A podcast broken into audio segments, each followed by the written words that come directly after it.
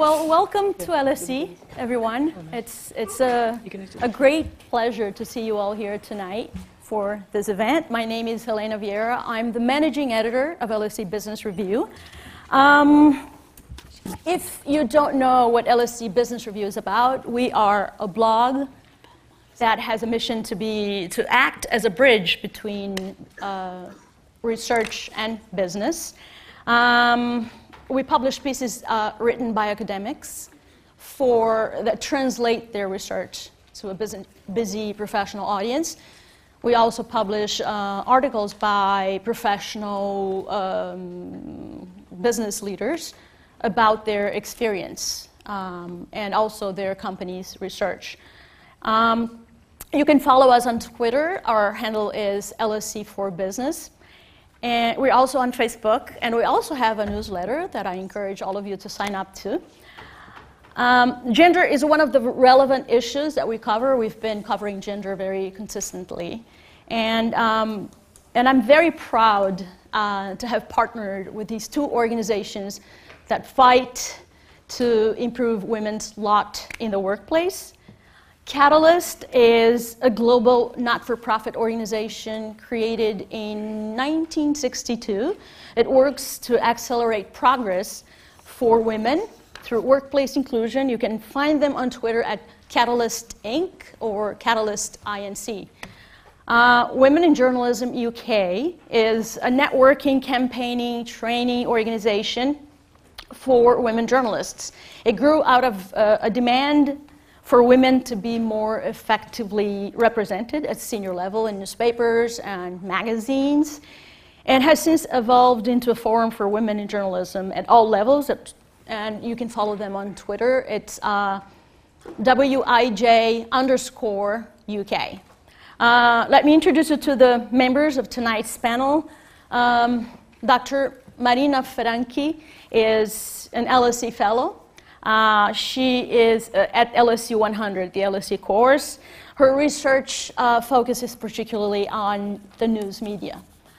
Uh, Jane Martinson is head of media at The Guardian. Ex head of media from this, from this summer. I'm now a columnist at The Guardian. Okay, good. um, Eleanor Mills, editorial director of the Sunday Times, editor of the Sunday Times magazine, and chair of Women in Journalism. Alison Zimmerman, here on my side, is the executive director of Catalyst Europe. And then we have Ben Preston, who is the executive editor of the Sunday Times, and Yasmin Alibhai-Brown, who works at the International Business Times, right? And I newspaper. Okay, an I newspaper. Um, the, these two guests or these two panelists are a surprise uh, in, introduction tonight. Uh, we hadn't been able to get a hold of them at, on the last minute. We finally made it, so we're very happy that you both could make it. And all of you, welcome, welcome to LSE. Um, Katie Hind is a reporter at the Mail on Sunday, and she is also a member of the of the WIJ Commission. Um, not the commission, uh, the, the, the Committee. WHA, right? Committee, committee. Uh, the committee, okay. Before we start the discussion, um, Eleanor and Katie will do a presentation of the, the great study that WIJ did about uh, the representation of women in the media and the number or the percentages of bylines by women uh, compared to men. And uh, then after that, we will uh, go to a panel discussion, and then we'll reserve half an hour for a Q&A uh, with the audience. So there will be, uh, the stewards uh, will be everywhere with roving microphones so that your question can be heard. No, that's fine, because we're Um, some basic inf- information. For those of you tweeting tonight, our hashtag is LSEWIJ. And could you please take a moment now to put your phone on silent? Because it would be awkward to interrupt the discussion. Uh, this evening's event is being recorded and will be made available as a podcast if nothing breaks, if, if everything works correctly. But now, will you please join me in welcoming Eleanor and Katie?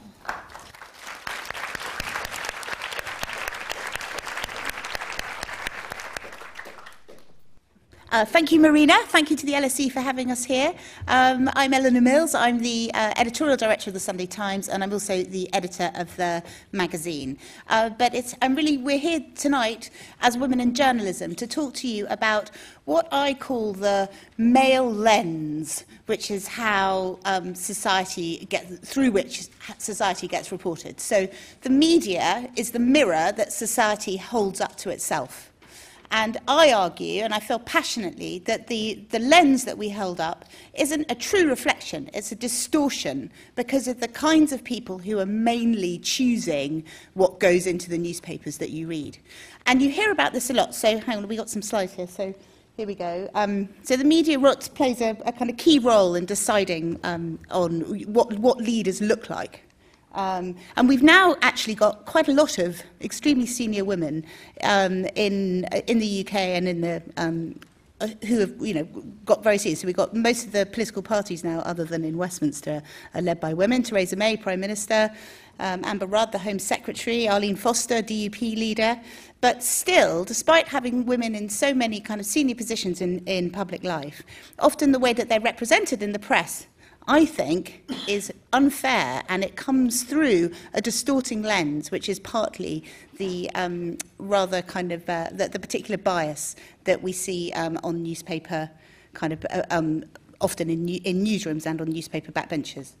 So This, I think, is pretty typical. You may remember this. This is when David Cameron appointed a whole load of women to his cabinet. And uh, were we interested in what their qualifications were?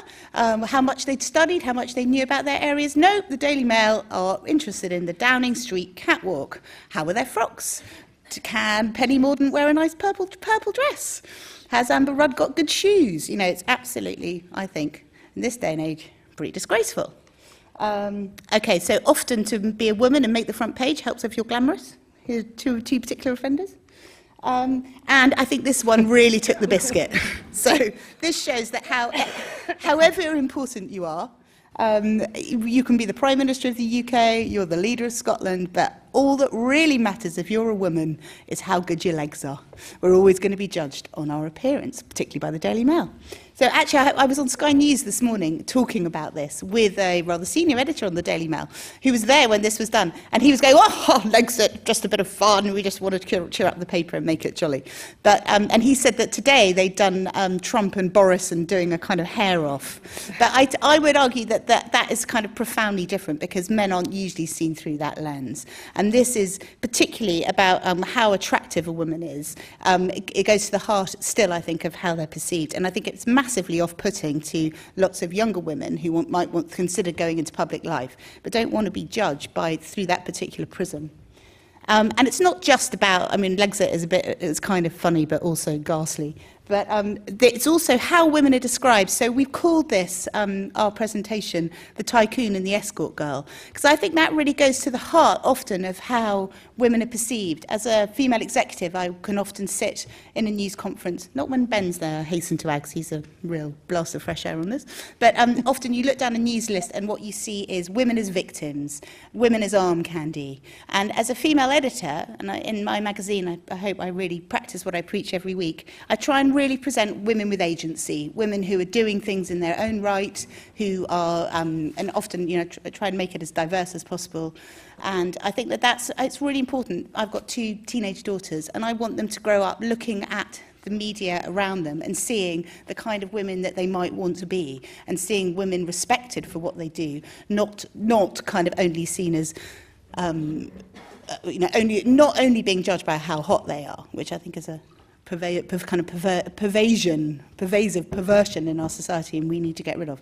But I think this thing about the sugar daddy killer, the millionaire's depraved obsession, what do we find out about this girl? All we know is that she was a cool girl and an escort. She's a person. She has a hinterland, she has a life, and I think too often that's the prism through which um, women are judged. So um, what we decided to do in 2012, under Jane, who was then chair of uh, women in journalism, we looked at who was writing the news and who was making the news and what kind of women appeared um, on the front pages. And we discovered then that um, basically 78% of front page bylines, bylines in 2012 were male. Um, and what we decided recently that we would redo this because everyone says, oh, now there are so many powerful women around and there are more women in the media, things will change. It's, it's all getting better all the time, is what we're told all the time. It's the same kind of message about women on boards. Um, you know, oh, yes, you know, the fact that there are more men in the FTSE 100 um, called Chris running companies and there are women, you know, that's all fine. But um, it's changing, it's changing is, the, is usually the line. The, play, the pace of change is glacial. And what we've discovered, and Katie's now going to take you through the research, which she's done rather brilliantly, is just how slow that pace of change is. And I would argue passionately that we need to do something about that, because a first draft of history, which is only written by men, is a severe distortion of how society should be judging, writing about, seeing itself. Katie. Hi. Right, you click? You. Hi. Um, first of all, thank you to the researchers who helped collate this information because they also put an ex extremely long hours into it as well. Um, so we began our research um, at the beginning of June um, and went through to the end, towards the end of July. It was seven weeks. Um, what we discovered was just 25% of front page bylines were written by women, um, compared to the 23% in 2012. So within five years, there was only a two percentage point increase, which um, surprised even me, um, I have to say, and I have, have quite strong opinions on this. So the best performing was... And you, you did the research, explain when we did it. Oh, that's in, yeah, June, yeah. July this year. We, So- we, we did it from the 5th of June to the 22nd of July. So Pretty massive 2000 stories. Yeah. Oh, sorry. Yeah. During which there, I was going to come to that. During which we had the general election, um, the Grenfell Tower, and the London terror attack on London Bridge. So there were quite big news stories, which is why this research is quite significant, which I'll come on to in a minute. So the Guardian was the best performing um, newspaper for bylines, going up significantly from 24 to, from, to 43% from 22% in 2012. Um, the Telegraph, 38%. Um, can we put this? 28%. Oh, I'm going the wrong way, aren't I? Hold on. What way are we going? Hold on. No, hang on that way. Oh, no, hang on. That's yeah, it, no, that's that's, it. it. We'll come back to the Um, and then the FT, 35% of their front page bylines were women compared to 33% in 2012.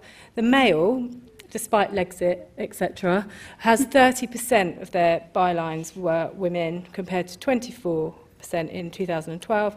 Metro, 26%. times 25%, up from 18%, um, which we thought was significant because they do now have a female head of news there. Um, the Daily Express was extremely disappointing. Um, in 2012, it was 50-50 male-female gender split, which has gone back to 16%. Um, I looked more into this and I can't really work out why, because they've got the same male editor, they've got the same male political editor, they've got the same male deputy, a female de- deputy political, political editor, and they've got the same female social affairs correspondent. So that's particularly worrying. Um, the Sun also went down from 18% in 2012 to 15% um, female bylines in our research this time round. George Osborne's Evening Standard, which wasn't studied in 2012, has 15% female byline count. He does. He has actually yesterday made um, an appointment of um, a female appointment um, for a Brussels correspondent, which he was very proud of um, when we approached him about his poor byline counts. And the Daily Mirror was the worst, with 10%. Um, 10% of their bylines being written by women, um, down from 22% in 2012. Um, we kind of looked at you know why this might be, and as mentioned earlier, you know this this course throughout the course of our research, it covered um, the three big news stories, um, which is kind of worrying because it doesn't seem like men, uh, female women are covering these big stories. They're not getting the opportunities. Um, and so we looked at why that might be. So then, as we can see here, there's three female editors. No, two daily, one Sunday, isn't there? Yeah. So we've got Katharine, Viner from The Guardian and Dawn Neesom from The Daily Star, and the rest, um, the rest of our news, daily newspapers are edited by men. Um, but we went, in a, we went in even further than that and looked at who the deputy editors were, the news editor, the political editor, um, a variation of um, executive roles. I think we've got them there. No, the wrong way. Yeah, here we go. No, That- keep that. No, that's bylines. Oh, sorry. Sorry. That's okay. That's it. Here we go. So these are the editorial roles that we looked at. Um, we, appro- we, we did our own research using our own sources as to see who um, does what jobs on, on the newspapers we looked at. Um, and then we went to the managing editors to confirm our findings.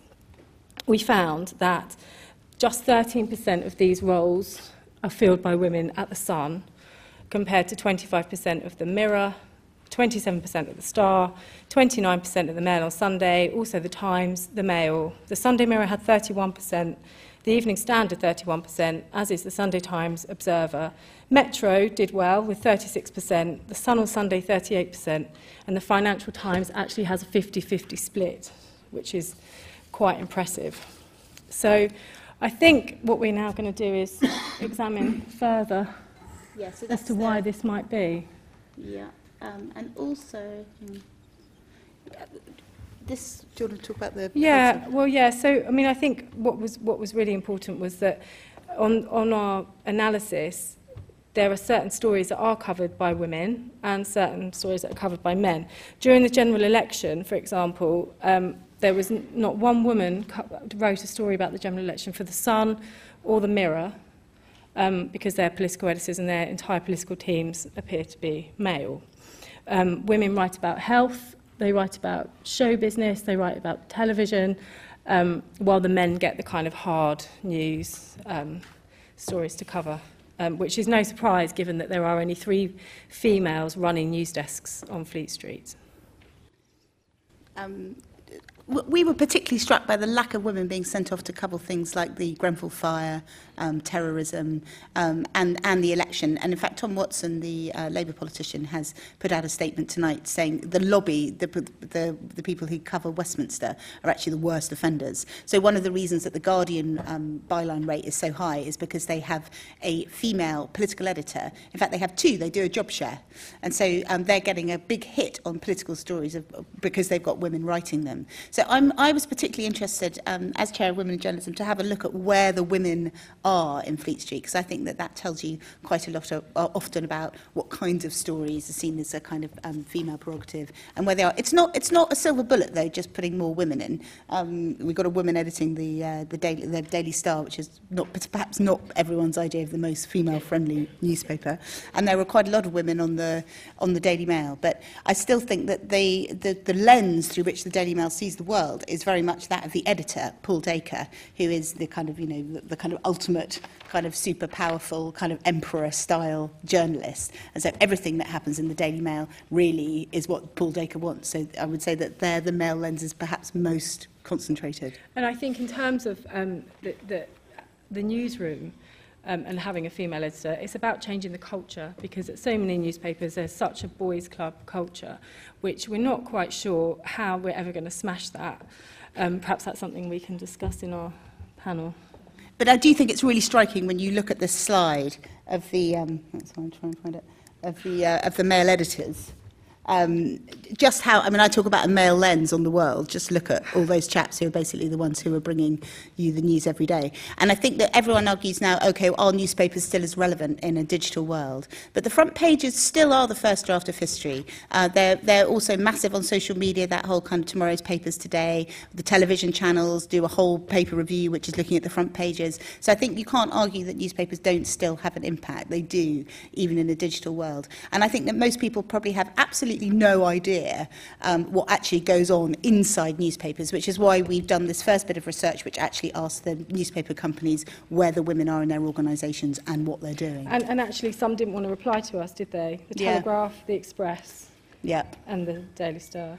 But I, I tru- we're, we're not doing this to be vindictive. We're doing this because I truly believe that, that sunshine, oxygen, light into dark corners is what brings change. And we have seen change. The broadcast media has really changed. In 2015, there was a House of Lords report into women in broadcasting and where they were and where they happened on the screen. To interrupt, just to say, you have one minute. Okay, fine. No, I'm, I'm at the end. um, and that has changed. It's now deemed unacceptable to have a panel of only men on TV. Um, there's been a shift in the last few years. It used to be question time, you'd get lots of lots of men, and now you get everyone tweeting stale pale male panel. I mean, it, it, that has shifted. But on TV, it's much more obvious what's going on. In the newspapers, it's more hidden. So we're hoping that shining a light on this, saying that we're going to continue to monitor it and to name and shame, will really change things in the future. Thanks very much for listening.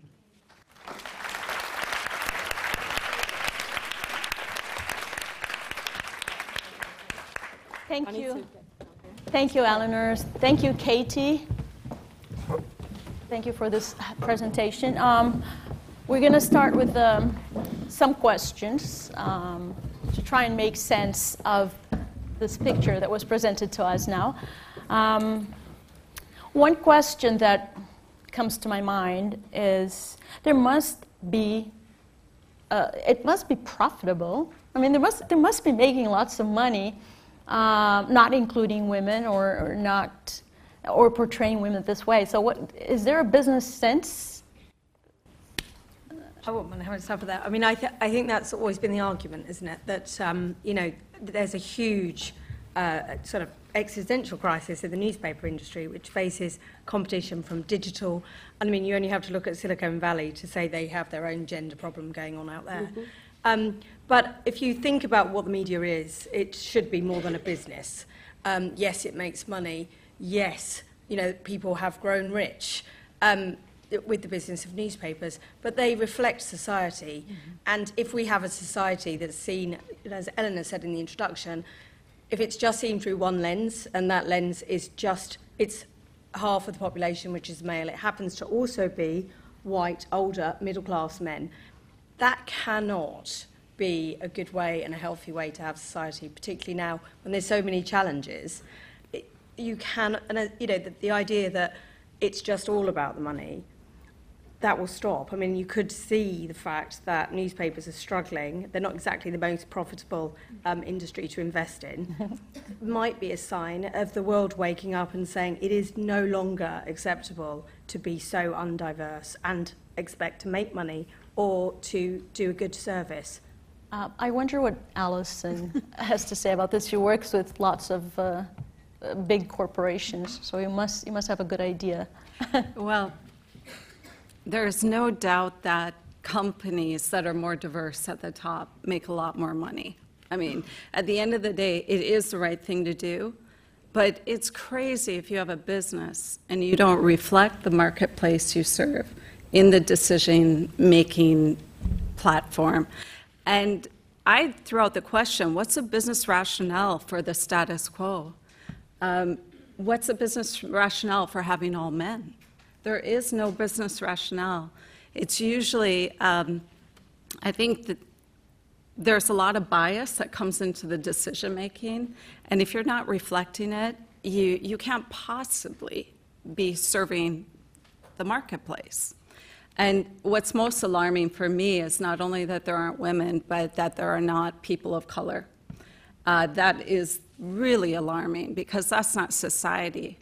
And it's, it's a missed opportunity. So most corporations, I would love to think they're doing it because it's the right thing. No, this is a business imperative. The majority. Um, yes, Yasmin. Um, uh, Where's the I money? think I'm very pleased that both um, um, Eleanor and um, uh, well everybody here is mentioning the fact that this is also a white problem. Um, when I got my column um, on The Independent, I was the first woman of colour ever to have a political column.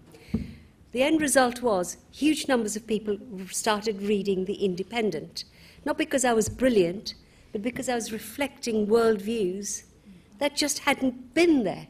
In the Arab world, the independent sales went up amazingly.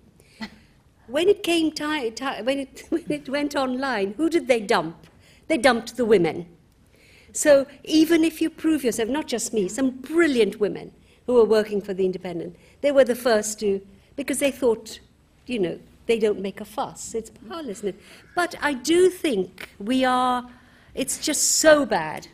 With Grenfell, I did my column today in I about this.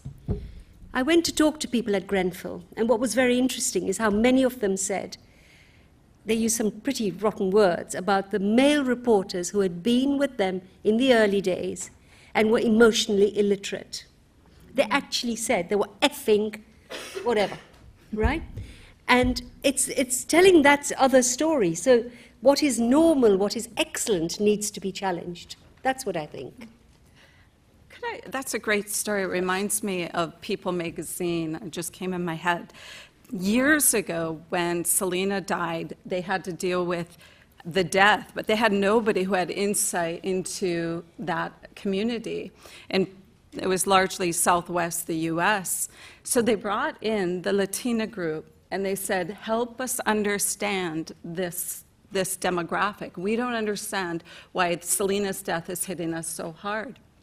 So they listened to them and they gave them all the information. To this day, that is their number one selling issue of People magazine, is the one that was covering Selena's death. Because they, they went beyond the usual suspects and really try to understand it. I think Katie, um, who did this research, has a personal experience of that as well. That on the day that um, you went to Grenfell, didn't you, and, and was talking to women and the victims, and it was really unusual because, you know, and this, this research is incredible, the limited change that has happened when you have a period of enormous big stories, and for big, obviously, terror, crime, news desks, almost, and I'm sure uh, Ben has lots of experience of this too, news desk, almost to a man, send big people, which are almost to a man, men. So all the big, scary stories, the number of women there saying, this is a story about people dying. This is a story about mothers losing children, children losing parents. So that perspective, it's so right that it's a business imperative because that's the story. That's what you want to hear. How, yes, cladding, yes, how did it happen? But it's a very multifaceted story. I want to hear um, I don't know if you, if you want to talk about the, the business angle too, but there's another angle that I would like to introduce now. I, um, it, it, caught my attention that uh, even in, in places where women are in senior positions, the situation doesn't change very much. Not many women are assigned to the big topics, and, and women are still portrayed as, as they are in general.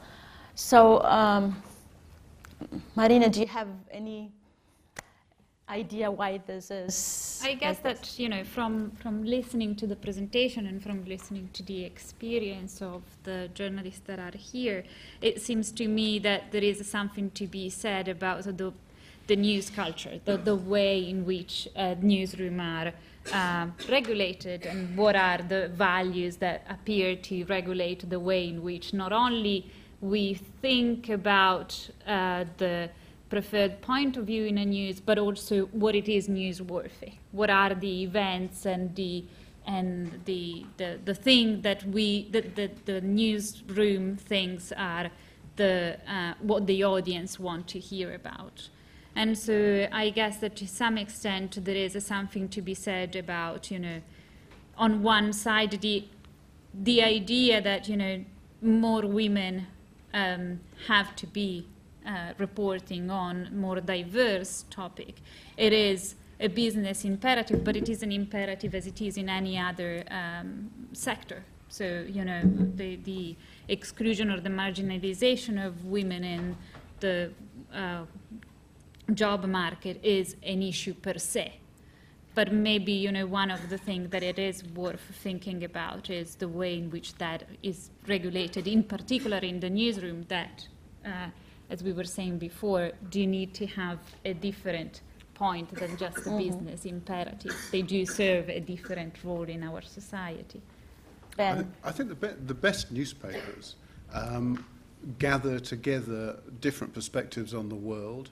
They gather uh, different bits of information that connect with different people and different issues, which is why I believe that newsrooms need to be a mix of people. Uh, and it's difficult as a man to come to a uh, an, an Well evening done, like this uh, and look at some of those figures. And I take no pride in the Sunday Times figures, which is 25% of bylines on the front page of the Sunday Times were by women. Um, but the world is a complex place.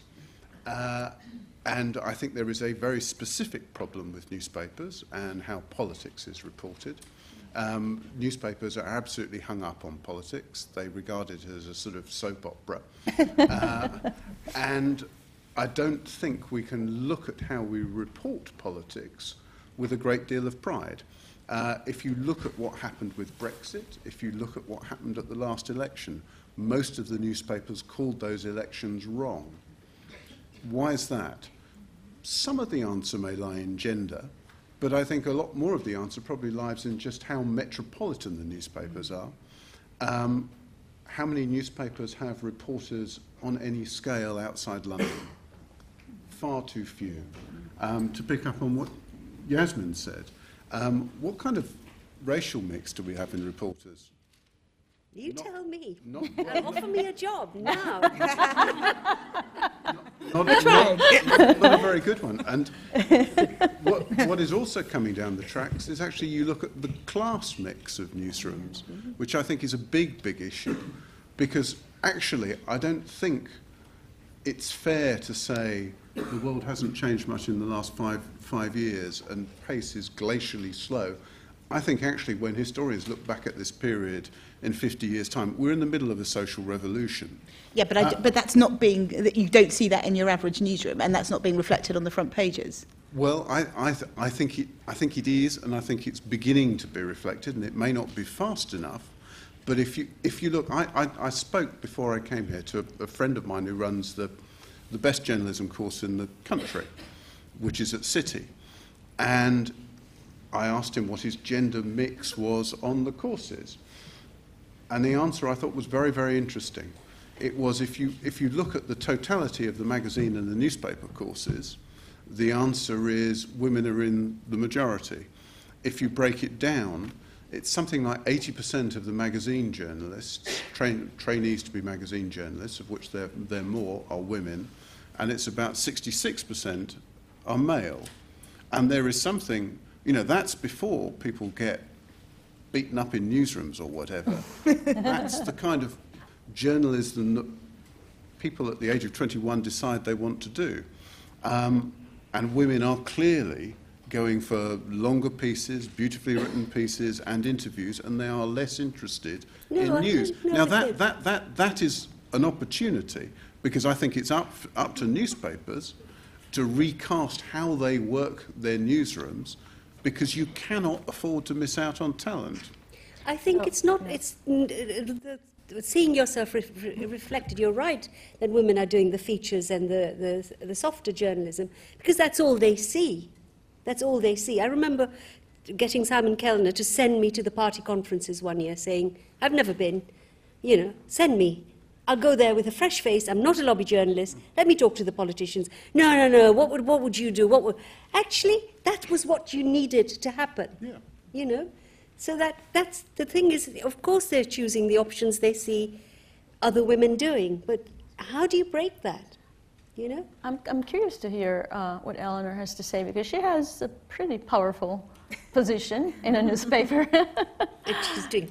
She sits at the editor's right hand at every conference. Yeah, and I, and I, and I try and use that as a, as a force for good. I hope you, you know, you'd be, um, and certainly in the magazine that I run, I mean, this weekend I had Dawn French on the cover, big interview with Camila Batmanghelidjh, um, a piece by Allison Pearson about hitting the menopause. I, tr- you know, I try and practice what I pre- preach, what I do. I've worked at the Sunday Times for 20 years. Um, I think under Ben, there's been a real sea change in the newsroom. I, mean, I don't think that the culture change necessarily has to come from women being in charge. I think, you know, a more enlightened kind of male executive can absolutely bring that kind of change. Since Ben's been there, he's brought in Becky Barrow, as a, who's a brilliant um, female news editor, and I think that the two of them have really made a difference to the kind of um, the kind of stories that are now seen as news within the Sunday Times. I think there's a very I mean, news, news is a is a hard it's a, it's a hard game. You know, news is what someone somewhere doesn't want you to know. So you've got to kind of winnow it out, and you've got to be quite persistent. And certainly on Sunday newspapers, if you've got kids, you're going to have to work every Saturday in a newsroom. That's not brilliant, and that's certainly influenced some of the career choices I've made myself. You know, I work on the magazine, I edited the news review. Um, both of those meant that I didn't actually have to be there uh, on a Saturday, um, which is which was entirely uh, intentional. When I was younger, before I had my kids, I was the focus editor, which is like the, at the real hard end of news for for two years. So I have done it, but I certainly made the decision not to be in that kind of part of it. I mean, I think it. I, I think what happens also with newspapers is that they see a kind of women box and they think, oh, we've ticked that one. So I've been there for ages. You know, I've been in, on the ear of many editors, giving them quite a hard time. So they kind of think, oh, well, we've got some women. We've got Eleanor. You know, she's she's enough. And Sarah Baxter, who's the deputy editor. So I think that there's a sense that if you've got a couple, and there's a lot of research which says that, that they kind of think, oh, well, the woman problem's fixed. And then you're like, well, hang on, it's now like 10, 15 years later. How many more women have we got? and the answer is uh, actually not, not enough. And that we've had a real problem with kind of women coming up through the ranks and um, too many people going. And you see that across, across journalism. And I also think that actually the broadsheets in this are not the worst offenders. I mean, the, the, the stories that I hear from people from women in journalism who come to us from the tabloids is really horrendous. Kind of male editors sitting there watching porn on their computers, going down the pub, a totally kind of male culture, um, a totally objectified sense of women. There's one tabloid where they have no women in news conference at all as a gay man who's seen as a token woman. I mean, you know, there's, there's some really bad stuff going on out there, which I think needs, needs tackling. And it will only change if those newsrooms don't feel immune from criticism or think that they can just get away with it. And there's a lot, a, uh, there's a lot of history of women being treated quite badly in the newsrooms of newspapers. So I, I, I take it it's a cultural problem more than anything else, right? And Marina, you were, I mean, you wrote about culture and newspapers. Oh, good. What have you said? No, I guess that you know part of I think that there are two uh, order of, of, of consideration. One is you know w- we were saying before in terms of the women that are choosing different path that often is used not only in journalism but in any other um, job sector as a way to justify then discrimination or segregation at at a upper level. And in a way, it's that, but like the the data do not confirm that. You know, in a, if if that was true, then those who choose a path that is not, you know, the magazine path or the more what it might be considered the less feminine path, if there were no discrimination, if there were no segregation, those women would arrive at the top. But uh, but that is not the case. So I guess that um, in, we need to accept the fact that there is a, there is discrimination, that there is a discrimination that happened at the moment of choosing the path, which probably is the result of what we, what women, what young girls see in, in, in the media, and uh, and the way in which they understand their uh, potential to be fulfilled in various in various roles. But going, you know, to, to think about to think about news culture, I guess you know, the way in, one of the big role that media have is not only to uh, report, but is also to set the agenda and to set the way in which we frame um, problem and we frame issue.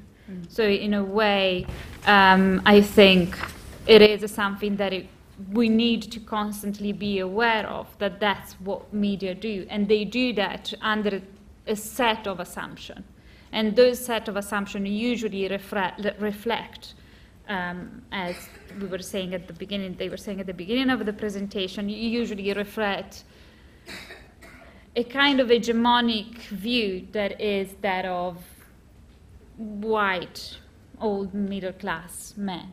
So, um, Yeah, I, I think to that point, which is really germane, that I think news, many newspapers are the last great empires. You know, they really are kind of one of the last businesses that are really run by a king alpha gorilla. You know, there really is. There's kind of one big chap in his office at the top going, and you know, and that, and that basically sets the tone for the whole of the rest of the newsroom. And I think that that's why sometimes you have quite a lot of women within an organisation, and the culture doesn't really shift very much. I think the Daily Mail's a real case in point there, because everything is refracted through that editor. He's the biggest beast on Fleet Street, and he's pr- he would proudly say that. So nothing goes in the Daily Mail that Dacre doesn't agree with. And so, he, however, you know, you might have 30% of the w- women on your staff, but it's still Dacre who's making all the decisions. So I I think that in the digital age, that is improving a bit because, as we all know, digital stuff happens much faster. You have to empower people to put it out. The, the chap at the top, and it uses usually the chap can't oversee everything. So I think that I think that that is beginning to change a bit. But what really worries me about the digital world, and um, Jane talked about the tech um, Silicon Valley. I mean, I think we have to we have to be very careful that we're not sleeping sleepwalking into a future which is less diverse, more sexist, totally set up within a white male worldview, which is the one of all the kind of the techies who are programming the future now in Silicon Valley, because the kind of gender kind of bias there is even worse than it is um, at the moment in, in newspapers. And, and actually, I mean, taking up from that point of it's so important to hear about sunlight, about, you know, Sundays did particularly badly. You might argue, maybe there could be an academic research paper on this, that that's because five years ago no one looked at Sundays because we didn't feel there was enough evidence, you know, there wasn't a long enough period. So the Sundays, you look as a whole, did not do as well in terms of getting women on the front. There could be all sorts of other issues. There's also the fact that if you with the Silicon Valley, you just don't know. It's so much more hidden. With at least with it's a blunt tool to look at front pages, but they do have this uh, ability to sort of set the agenda, to frame the debate. And when you then study those things, you see something you may not be conscious of, and that is this dominance by men. But I'd also just finally, I mean, we, we've talked about, you know, women, does it make a difference? You know, there, there's really encouraging statistics here, and I would say this obviously, but at The Guardian, the appointment of its first editor-in-chief, but it's not, it's not true to say there have been many, many editors who are women. I mean, you look, there were a period in the 80s when there were three national newspapers edited by women. It is not true to say just put a woman at the top and that will make all the difference, because lots of women in that position have aped the big Yes. ape in the corner office. Yeah, But that's, that's how they get there in the first place. They the become Guardian, more macho than the men. What has happened is a woman who came in and actually said, I'm going to make a difference to the way we set the agenda. And particularly the biggest impact in this uh, research was the appointment of uh, two women as a job share in one of the biggest beats on Fleet Street, which is political editor. That has meant that The Guardian went from 22% bang on average to 43% way out there. No one else approached 43%. That's almost gender parity. That sort of decision making, not the fact that Kath Viner is a woman, the fact she made a big decision and made it early, that made all the difference. So change can happen. So, uh, I mean, I, I, I get the picture of uh, change happens very slowly. So essentially, we just have to wait, wait it out, or maybe in the next generation it's going to happen. no, no. no, no, So what can you do? Like practically, what can we do? Oh, you have to, you, ha- you have to find, you know, and I, I, I, I come from the news end of the paper, um, and I've arrived at a paper and you look at a newsroom and you see that there are not enough women in it, and you need to do something about it.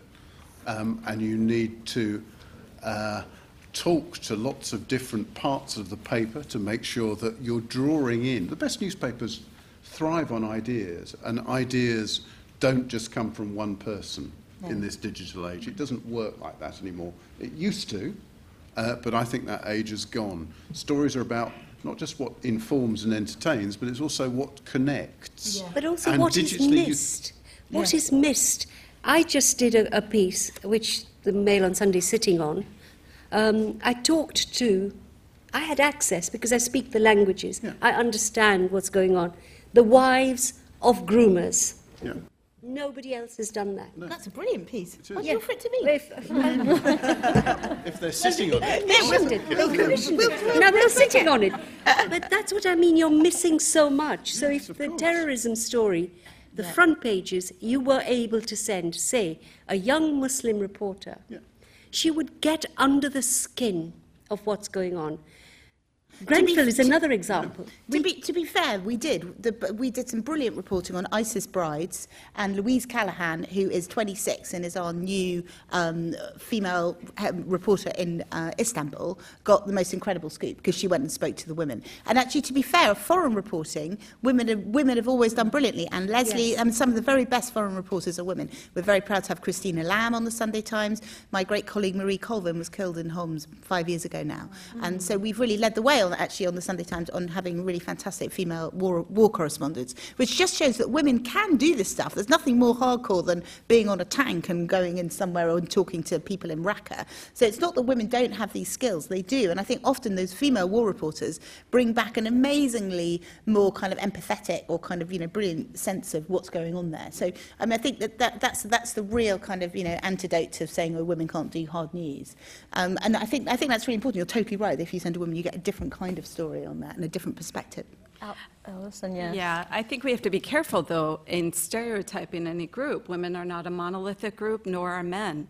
If I say all men are this way, that's unfair to the men because there's so much diversity within men. Same with women. There's so much diversity within women. So the danger in saying women are good at this and women aren't good at this, or and I know nobody's saying that, but No, but that's often that's a, that's slippery But that's often an interpretation for why, say, only 10% of the um, uh, article by the front page um, pieces on the uh, Mirror are written by women. They'll say, Yeah. "Oh, well, the women aren't up to going to going to cover a terror story." So I think it's very important to be able to point to examples which show that that's absolutely not true. I mean, no one's no one's trying to make those kind of No. sweeping statements, except for often these chaps who are actually running the newspapers who Yeah. make those kind of sweeping statements about gender every day. Yes. And I totally agree that it's about class, it's about racial diversity, but I think we can start with women, 50% of the population. Absolutely, and I'm in, a, I'm in agreement with that. My only challenge is any time that we're, we're making generalizations, it, it can be unfair. And so, I mean, first of all, perception drives reality. I agree with you completely. At the top of the house, I see it all the time. I was in Germany speaking with a group, a CEO and his direct team, and it was fascinating to, I'm not going to share because, but it was fascinating. we talked about unconscious bias, and the bias was not about gender. It was about the size of somebody. It was not about ethnicity. And it was fascinating to go around the room and find out that, oh, we, this is what we think of one group of people. We do it all the time. The problem when, with leaders, when they're looking at women, is they're often judging women in a way that women take care and men take charge. And this is one of the biggest stereotypes that's out there. So, simply by gender, women are seen less than when it comes to being leaders. And we don't think that, but that is often where the judgment lies, is it's so underground. And now here's the flip side. If a woman is not in alignment with her gender, maybe she's really like, you know, very tough, she's really taken through the ringer when she's in that senior leader role because she's being held to a whole different standard. Men are given a larger margin of error with how they can behave. So anytime we go into gender stereotyping, um, I always, you know, come back to this that it's a dangerous place to go. Women are this way, and nobody's saying that. But it's more important that we focus on what are the skills? What is it that they need for this role, and what can they bring? But be conscious of how we're judging them, even we're not aware of it. Um, is she too rough? Is she, is she nice? You cannot imagine how many times I am told by executives, I wish she were a little warmer. I, I, Hillary Clinton. I hear this 95% of the time working with executives. That's who this group is. Make no mistake. I mean, I know it's newspapers, different industry, but that's usually what, how the, the Yeah, but, but the is. reason why this is in a way more important is those people are maybe making soap or cars. These people are creating the product that the rest of us look at to understand our society. So it's a kind of whole category kind of, you know, error more important. Yeah. I mean, one of the most depressing things was in the column today. A young woman, four years ago, got in touch with me and said, Will you have a coffee with me? I really, really, really, really want to be a political journalist. So I had coffee with her. She was so smart. She knew more about how the political parties work than I ever did. She got a first. She got a, a uh, work um, a special training scheme. Her boss, her immediate boss, refused to let her anywhere near the political team. He called her a sexy birdie mm-hmm. and, they, and told her to do fashion and showbiz, She- so she left. And she immediately, within a week, got a scholarship to do, do training at the bar. This woman will make her mark. We lost her. Our industry lost her. It's a scandal. I wonder, I wonder if we can, um, if we can come up with uh, um, not a bl- blueprint for action, but, but uh, what can be done? Uh, is that like should we say women should do this, or or men editors to do that, or the executives? Who has to to take the first step, and and and what what can be done? I'm going to jump in, I'll keep it short. Engage the men, engage the dominant group. That's where you need to work. It's, they have to see that they're not the problem, they're part of the solution. So let's not shame and blame, but let them see that they're in a place of power where they can really create change. And when they understand that, well, let me say it differently. We ask men, what do you fear? There are so many fears about engaging.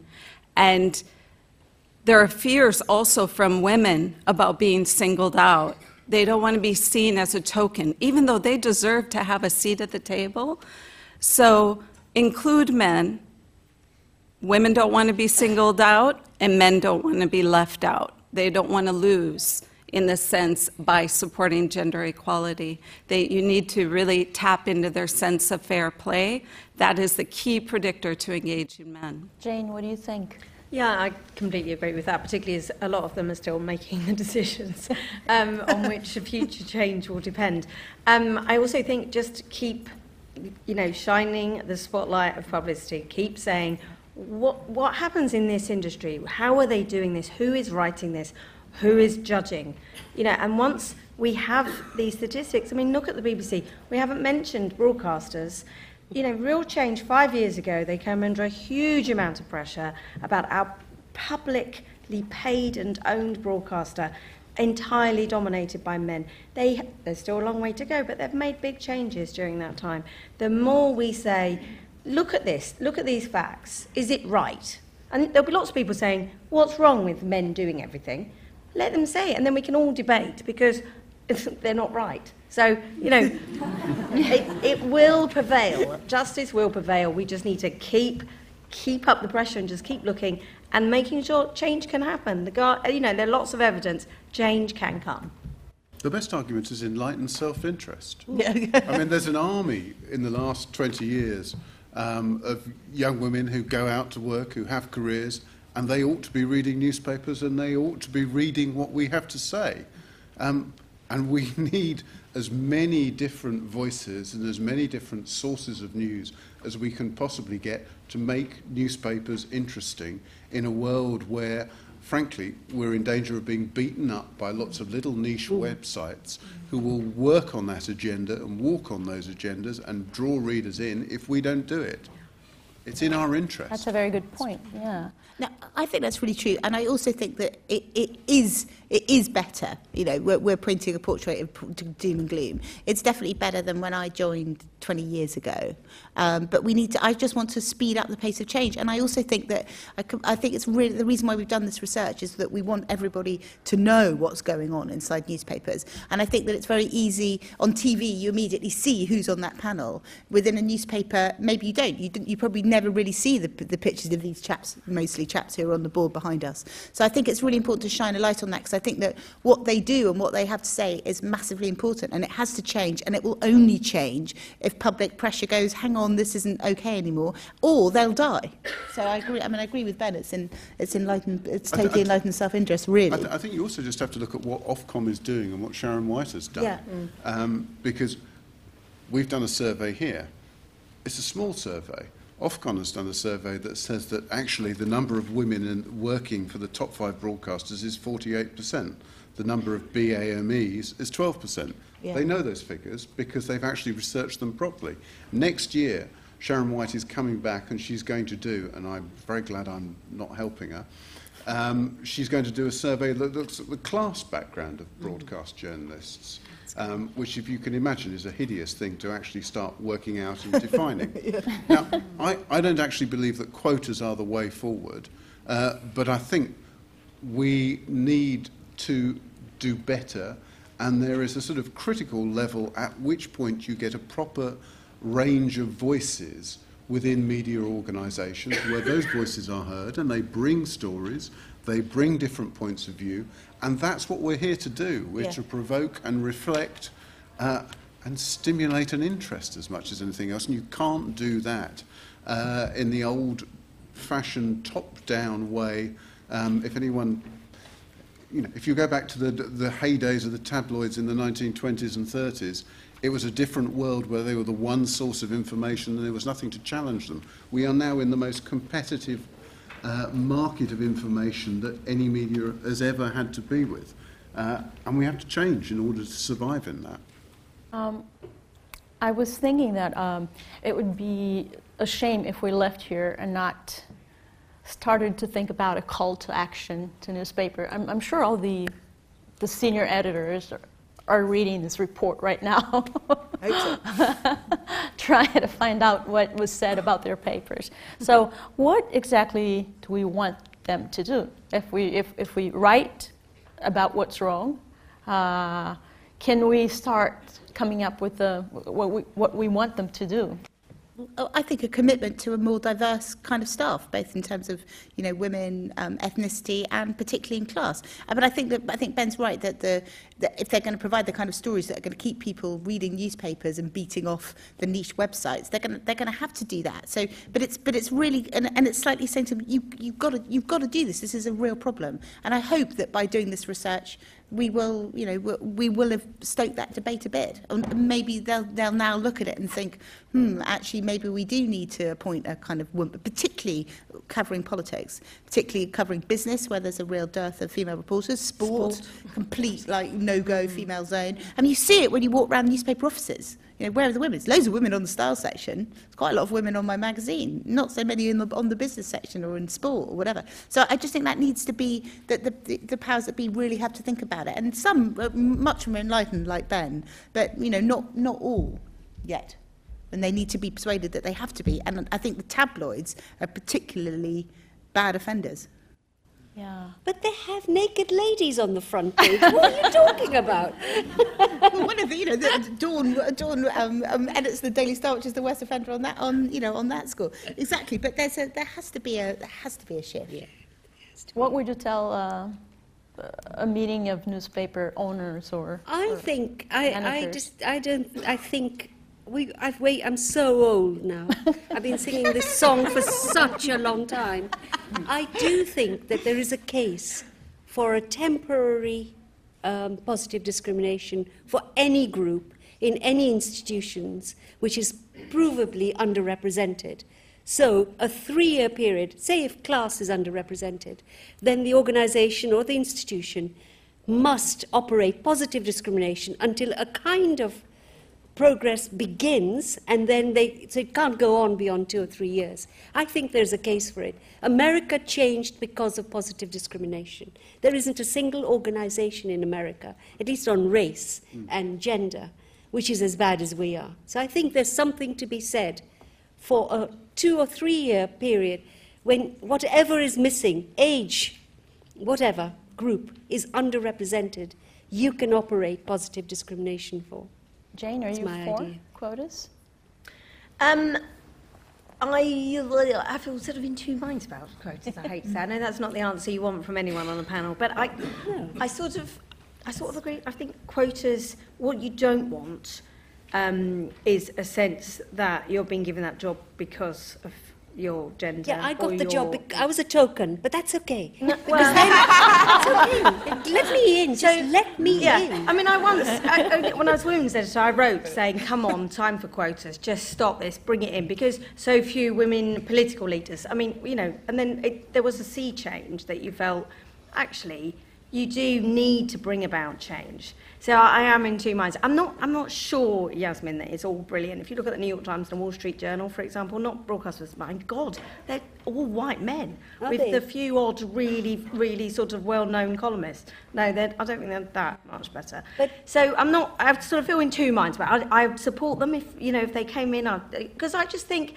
we need to bring about change. And honestly, Ben, you know, City University, uh, it really doesn't matter that the women who are going through magazine courses, there's all loads of reasons, you know.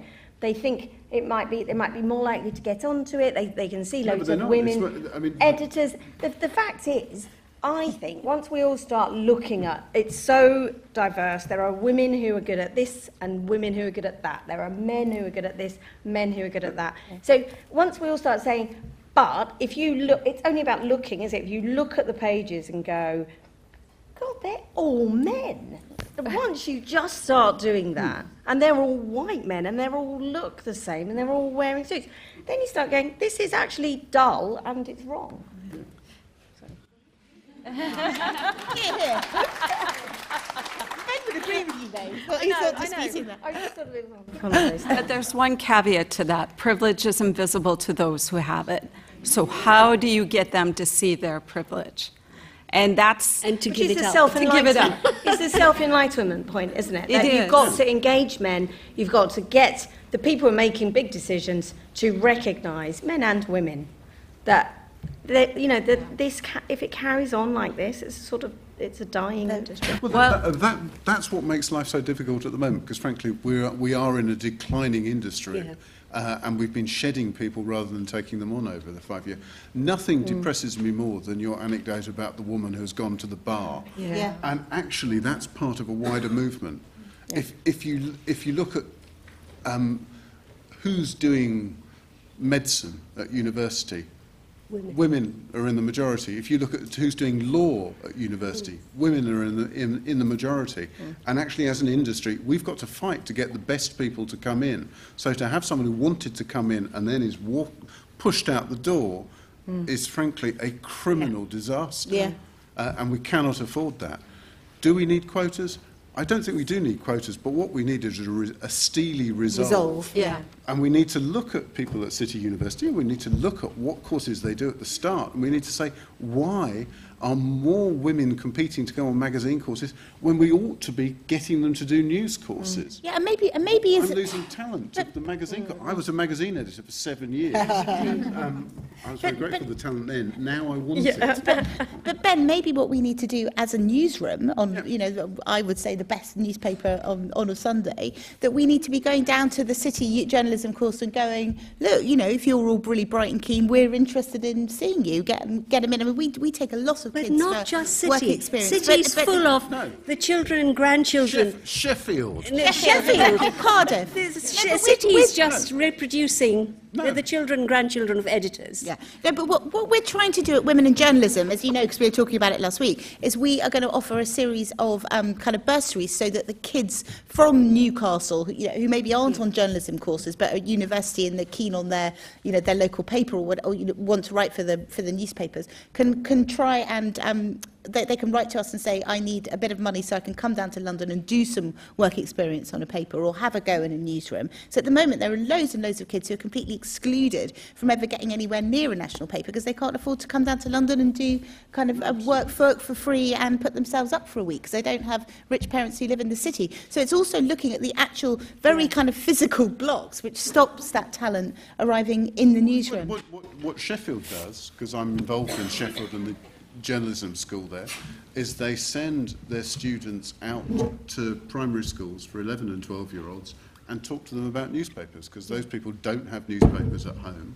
Yeah. And they to show them what the job is, and they help them make a student, well, help them make a, a junior school newspaper in the hope of kindling something later on. Yeah. And that's what we need to be doing. We need to be going beyond London. We need to be going beyond the north. Um, we have, the, Yeah. If, We're rubbish um, on that. If we can just like briefly add to that, and I think you know in line with what Alison was saying before, I I think that I do you know those are all uh, absolutely you know wonderful uh, initiative. My only concern is, and I'm thinking you know if I were a 21 year old girl get into the new, into a newsroom and is the one that is supposed to bring the change um, you know this is possible but at the same time is the institution in itself that needs to rethink about the way in which it is supporting diversity and diversity of talent instead of just you know because to some extent what we see is that even those who are uh, who get into the newsroom sooner or later they just end up reproducing the same sort of a framework and the same idea just because that is the institution and that's the you know the, the, the job culture and so I think that those changing needs those changes needs to happen in parallel with a drastic uh, revision of what is that newspaper want to do. So um, I'm afraid we'll have to to stop the panel now and, and then open to questions from the audience.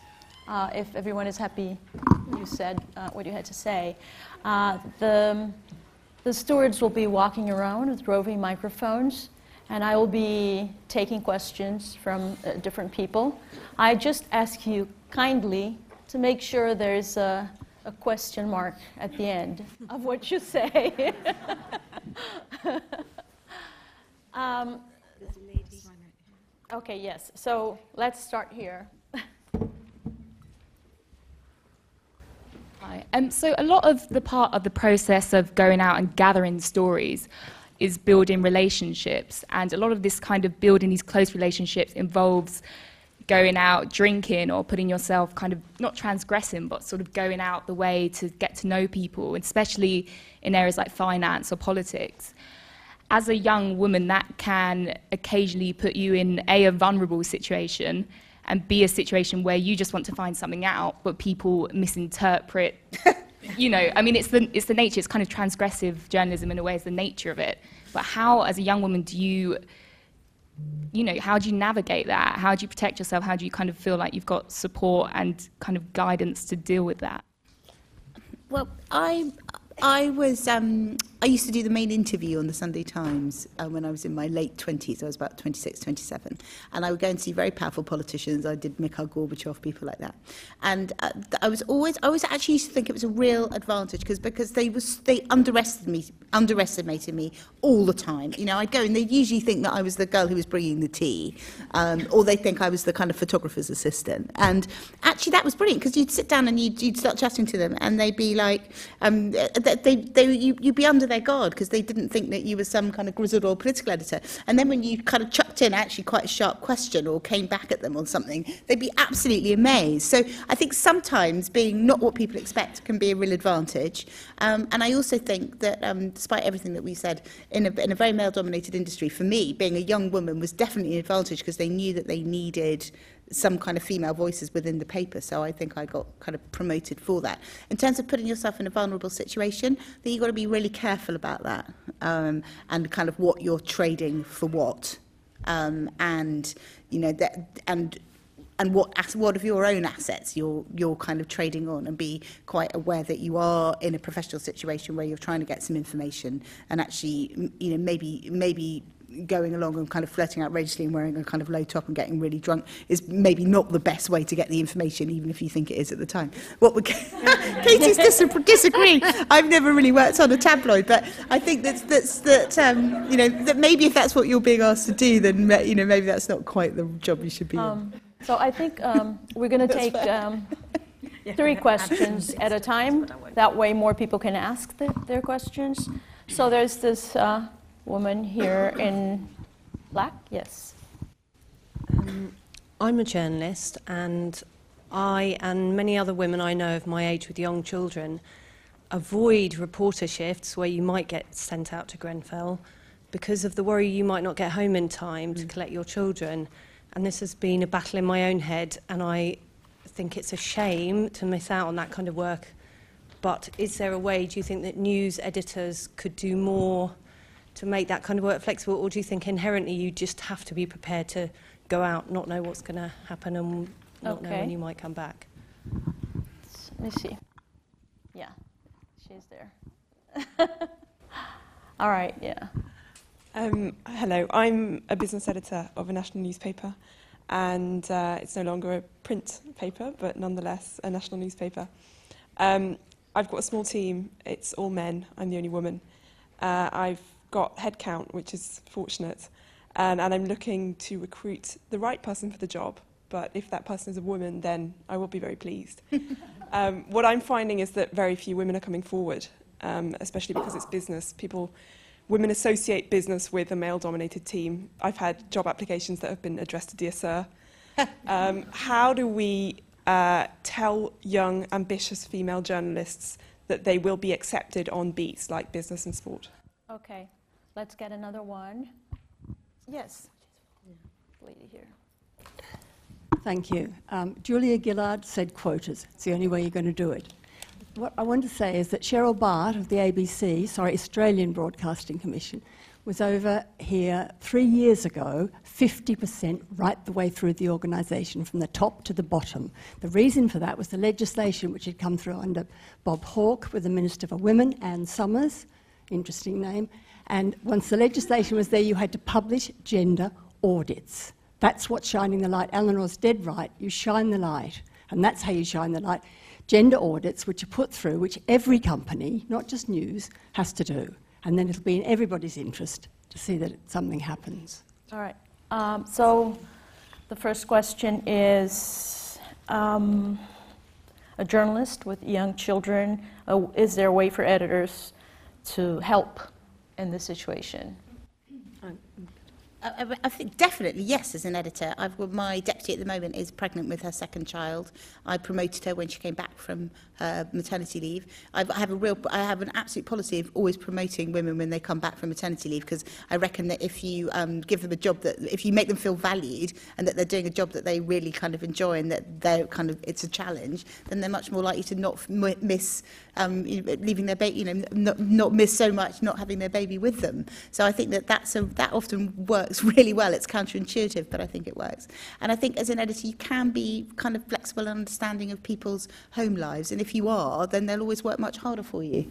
Yeah, I, I, I mean, I thought those questions were really interesting because a few times in the debate, I thought we were going to touch on this issue of, you know, some of the reasons why Sundays don't do very well, as Eleanor said, was because lots of women with children are the ones who tend to take on more of the childcare and decide that they want to be at home.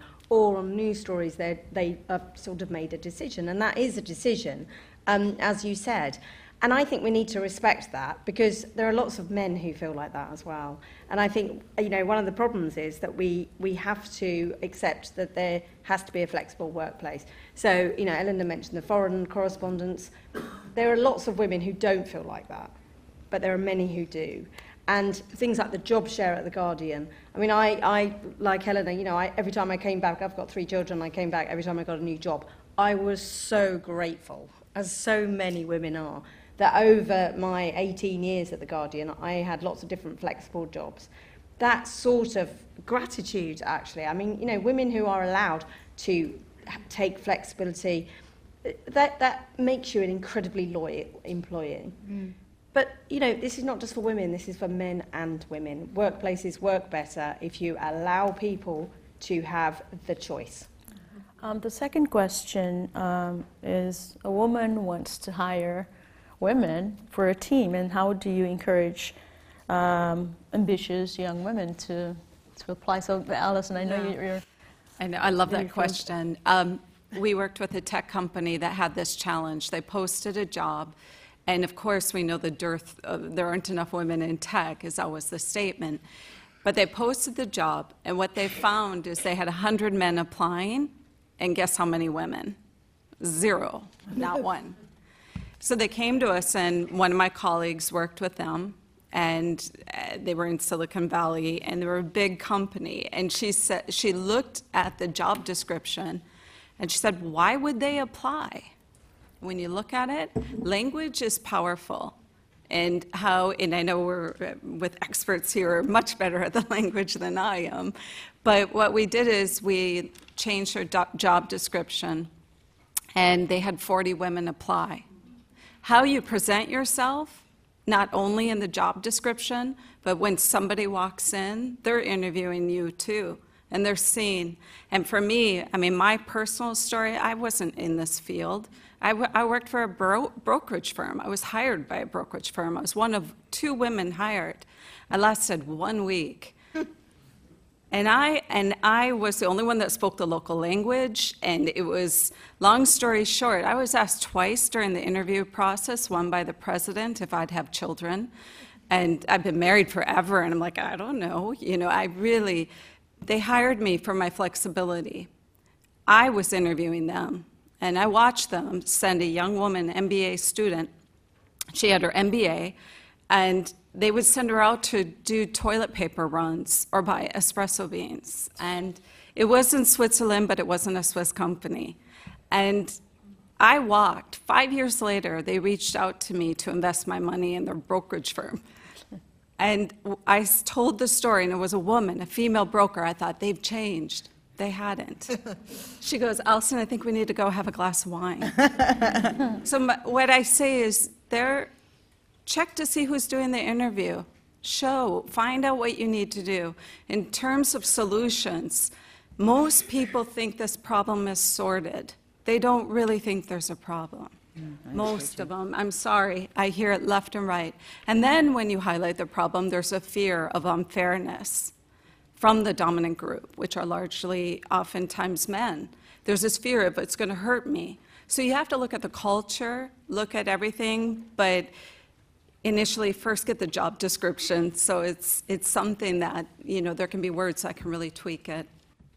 I've got a more, I've got a more practical, a really practical solution, which is we've got a women in journalism, women in business journalism event coming up really soon, where we're inviting lots and lots of um, young female journalists who might be interested in business. Partly because business is one of the few areas where you can actually get a job. I'm always saying to young women who want to get on in journalism, go on the business pages. We did a brilliant um, session at uh, Bloomberg, where one of the um, top women there talked about how she'd started off writing about oil futures, and she was like the only woman who was doing that. And actually, it's a really amazing. I think Gillian Tett came and talked too, and she was saying it's an amazing route into journalism because there are so few women doing it. So I think we can help you get that message out there. We're trying to do that, and you know maybe come on the panel and say you're recruiting. Um, you'll have a line of them. All right, um, we, we still have um, a question uh, to answer, and then I'd like to get more questions from the audience. the, the third question is about uh, having a gender audit, uh, right? Yeah, backed by legislation. So, Ben, Uh, I think you'd create an almighty fuss if you started to require newspapers to do legislative. They do it in Ofcom. They do it in Ofcom. That's that's true. But if you if you think post Leveson, I think it's much easier to do surveys like this, much more effective to do surveys like this, and to do them regularly and to keep going. Yeah, well, we're certainly intending to. You don't need Theresa May to find time to do it for you. I think that the, the, the new things coming in around pay, that if you're an organisation of more than 250 people, you've got to publish what the women earn and what the men earn. I think that's going to be quite useful. I mean, it had a massively galvanising effect on the BBC. And what, from what I hear, the BBC are actually going to look like angels compared to a lot of the other companies who are coming down the track. So I, I think that that's going to make a big fuss. And I think that the very fact that those kind of things are happening, that the Ofcom ladies talked about it, that we, they did, looked at women in broadcasting, this is a, a people realise now that diversity isn't, isn't just a nice to have, it's an essential, it's a business essential if your business is going to prosper. And that's particularly true, I think, for the media. But it's just getting into the heads of the, the chaps at the top that it really is a necessity, because from their point of view, maybe it doesn't seem quite so much. okay, uh, let's get another round of questions. This gentleman here. I appreciate your passion for your industry, but, and I'm a consumer of- newspapers too, and I'm sure diversity is the right thing to do, but the truth of the matter is, I don't read the byline. I don't, I don't really pay much attention to who is writing. What I haven't heard the dots connect really is from a consumer's point of view, for somebody who buys your newspaper. Why will, how will this change what I see from a consumer's point of view, as opposed to just really being an internal matter in, in the industry? Okay. But it's the terrible secret of journalism Wait, wait, is that most, most readers don't read the bylines. It obsesses all journalists. I want to I want to get to more questions and we'll, we'll get to, to answering. Um, this woman here in the front. Yeah, in the. Um, thanks. It's, it's related to, to that question, actually. Um, I, work with a lot of management consulting firms, and the reason that they started to change was because their consumers, their clients, started to say, present me with, a, with an all-male panel, go away, because you're not going to get the right solution for me. And I wonder whether, do you use the data that you've presumably got from all of your electronic, electronic information, you know, the digital revolution has given you loads of data. Can you see who's, how, what the proportion of your readership is and who's reading what. So I know, for instance, that I go to certain writers, many of whom are actually women, um, as a matter of choice. That, that data must be available. And I wonder whether you can use that to show the editors that they're going to get better readership and therefore more sales and more advertising revenue if they are more representative of the audience. Okay, so the question is about data. Who is using the data? And then, okay, there's... Uh um, hi there, my name's Gervais. Um, I'm a civil servant. Uh, question: How um, you touch a bit on kind of sexism in uh, in the workplace within that, that some of you might have experienced or um, heard stories of. Um, would you say that you'd be kind of comfortable uh, challenging that where it happens, and are the right kind of um, you know, do you think there's the right culture and HR and all that kind of thing that might go with it to to support you in that? Because obviously different types of organisations have that a lot more, and, and I'm I wonder whether that exists within newspapers. And then just a second quick thing, um, you've also touched on how the issue is quite different in the tabloids, um, and uh, even when there's a lot of women working there, it doesn't necessarily change it, and even the women at the top. What do you think the separate issue there? Is it about just the politics of the paper and reflecting um, their readership to some extent, or uh, you know, is there is there something else particularly okay. to do with the culture and how to challenge that? All right, so um, we have three questions. Let's try and, and, and make our answers short so that we have time to answer all three of them. Um, the first one is uh, someone who doesn't read bylines, and how will will changing, bringing more women bylines change what he sees, sees as a consumer? Um, what is interesting when you uh, read uh, the analysis that um, scholars do on, on news media is that uh, what they say is, you know, something, you know, that Alison touched on, uh, to be aware of, you know, attaching a certain point of view and a certain way of describing things to one gender or to one class or to one uh, specific identity. However, what scholars also say is that while we cannot say that women and men report things differently, we can say that women tend to have a more um, attention to what the audience want, and at the same time, women tend to um, call on women as sources of the news. And the role of sources in the news text and in the news in general is crucial because sources tell us who is legitimated to speak about mm. a, a, given topic. So the changes that this bring to the consumer or the, the reader is that you know, the pre- women who write story tend in general to ask other women to be the sources of their story, and that legitimate the way in which women see themselves and participate to public life. All right. Uh, let's go to the second question.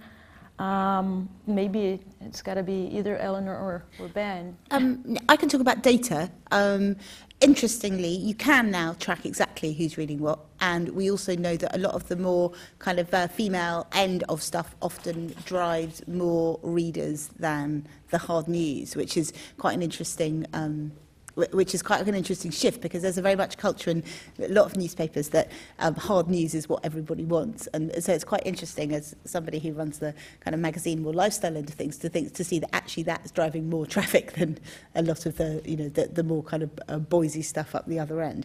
Um, and I think it's also, I think I should mention here that, that in one newspaper group, they have a metric of who's reading what. And the metric is a man. They don't actually, they don't seem to care what the women are reading. There's a little, there's a little male icon, and there's, uh, there's no women, so they're only interested in what the men are reading. So that, I think that's why I'm really slightly depressed and worried about the future. Because I don't think we can say that when we go digital, we're suddenly going to be in this egalitarian utopia, diversity is going to be embedded in it. Trevor Phillips wrote a brilliant piece for me the other day in the magazine about um, how his computer was, um, his laptop was racist and sexist. And there are all sorts of algorithms which are inside it which are already propagating a whole load of kind of worldviews which we don't like. So I think that we have to, we have to challenge this within newspapers, we have to challenge it even more in the digital world, and we have to make sure that the data actually looks at what women want. I mean, I, I really think that the way that the future is being framed is really scary in that respect. Third, uh, third question is about uh, would you be uh, uncomfortable challenging your employer? It's more like, a, like an HR issue, right? So, Yasmin, what do you think? I think the world of the newspaper, and I also want to refer back to the child question, the lady in front of you. It's a really terrifyingly hard world. It reports on sexism, inequality, and all of that, but actually, you have to be really tough. And if I'm honest, often you don't seek redress because it's just too tough. It's too tough. You're vulnerable, you want to get ahead, and it takes real courage. Now, there are some changes in the workplace since I started. I started actually very late in life. Um, and there are some workplaces, I think Guardian, one of them, Times, and so on, they do officially have all the systems in place. But you know, it's really tough to use that system. And to the lady who asked about childcare, I fear that although with the best intentions, you will be judged if you don't work 60 hours a day. And that's the truth of it. And I remember dragging my poor little boy. I feel so bad about it sometimes because I was so fiercely ambitious to get break in. And I was 37 when I wrote my first article, untrained. I used to drag him everywhere because I didn't dare say to anyone I was a lone mother and I had a child. And I don't think things have changed that much. I'm sorry, it's just realism. Mm. Um, so I think it's changed on that front. I tell you what has changed on that is that it's quite often now men who say, actually, I can't do that story Yes, because I'm looking yes. after the children. And that for me is, I think that's a brilliant kind of a much better equality. And there's a whole generation of younger men who are much just as likely to say, oh no, I really can't do that because I've got to pick up the kids from school or I can talk to you at three, but then I've got to go out. And when I used to work from home more when my kids were small, um, I would never have said that. I mean, I remember if people rang me, I would sometimes have on occasion locked my child in the car while it was shouting so I could take screaming child so I could take a call from a senior executive because that was the price of being able to work at home. And uh, you know my, my children now laugh about it or some of their first words were hello I'm Eleanor Mills and I work for the Sunday you know I'm calling from the Sunday Times. They still do it. They go Eleanor Mills They thought it was really funny. It was the kind of first sentence they learned to say and they want always wanted my phone. So I don't think it's damaged them that much. They you know they're quite proud of me really but there is a bit of that Can I also, the, the same um, chap asked about the tabloids as Very well with the, with the sexism. I mean, I think that links a lot of what we're talking about, but as a consumer, what you notice. You know, tabloids grew up in a particular culture. Um, if you look at some of the pictures that five years ago we looked at, you know, there were three of the top ten pictures on front pages were women. There were two, a princess, her sister, and a child victim of a horrible crime, Madeleine McCann.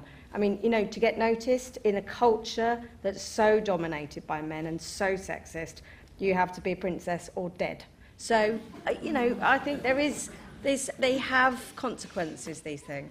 I think, Jane, to, on that, to be fair, it ha- that has shifted a bit. One of the positive things we discovered when we were doing this report was the coverage of female sport, which used to be Yeah. a total joke. You know, when um, Johanna Konta looked like she might be going to do really well in Wimbledon, yeah. all the papers got behind her, and actually not in a sexist way, just in a kind of, you know, kind of hooray for, hooray for a kind of, you know, a possible English champion. And I think that the way that women's sport was covered, say, at the Olympics has been really good. There's a lot more female football on telly. And I think there are, there are some bright spots. Can I just tell you this very funny story? Very- well, the very Optimist briefly, store, 'cause very we're running out quickly. of time.